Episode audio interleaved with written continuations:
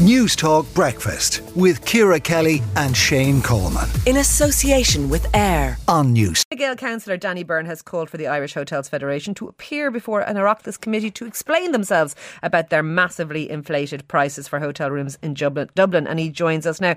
Um, good morning to you, Danny. Um, is, is, is the price of a hotel room not simply a function of uh, supply and demand? Good morning, Ciara.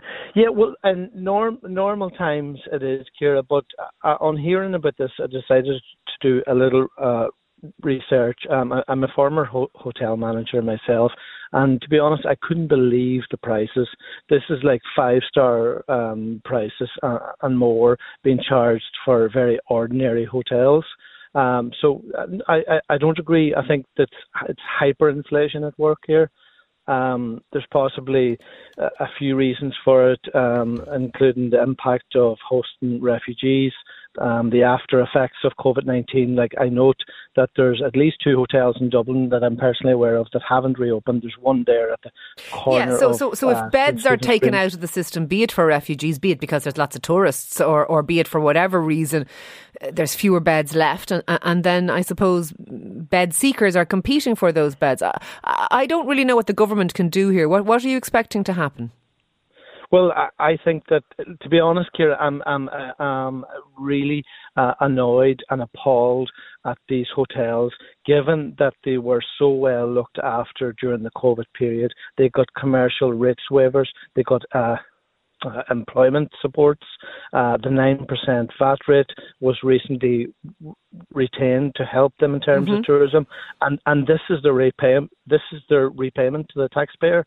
It, it's it's I, beyond. I, I su- suggest though, Danny, what they would say is is is most most businesses had had access to, to the wage subsidy scheme. Most employees, should they require it, had access to the, the PUP. And, and the hospitality sector was probably the most disadvantaged sector in the whole of the economy because they were closed for longer, and uh, particularly for hotels, they, they even when they reopened for, for brief periods, they did so at reduced capacity. I mean, uh, it, it, I know what you're saying. They were supported, but they were still, I would suggest, crippled financially probably during COVID and, and took in far less money than they could ever have expected to in non COVID circumstances. No, there, there's no doubt of that, Ciara. But I'll, I'll I'll just give you one example. On this Saturday, I looked uh, a very um, ordinary hotel charging, I think it's 560 euro uh, for for one night, and I'm not sure if that includes breakfast.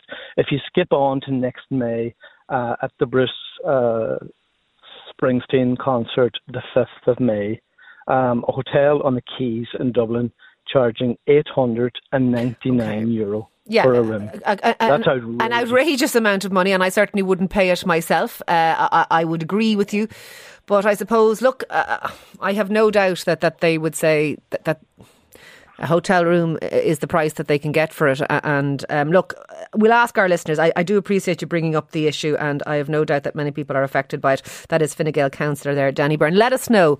Are you somebody who has tried to come up to Dublin? Up to Dublin, but have you tried to come to Dublin and, and, and seen eye watering prices? Would it put you off? Are we shooting ourselves in the foot as a capital if we can't afford anyone to come and stay here?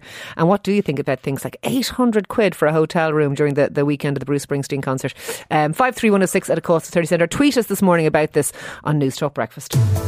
Newstalk Breakfast with Ciara Kelly and Shane Coleman. In association with AIR. Weekday mornings at 7 on Newstalk.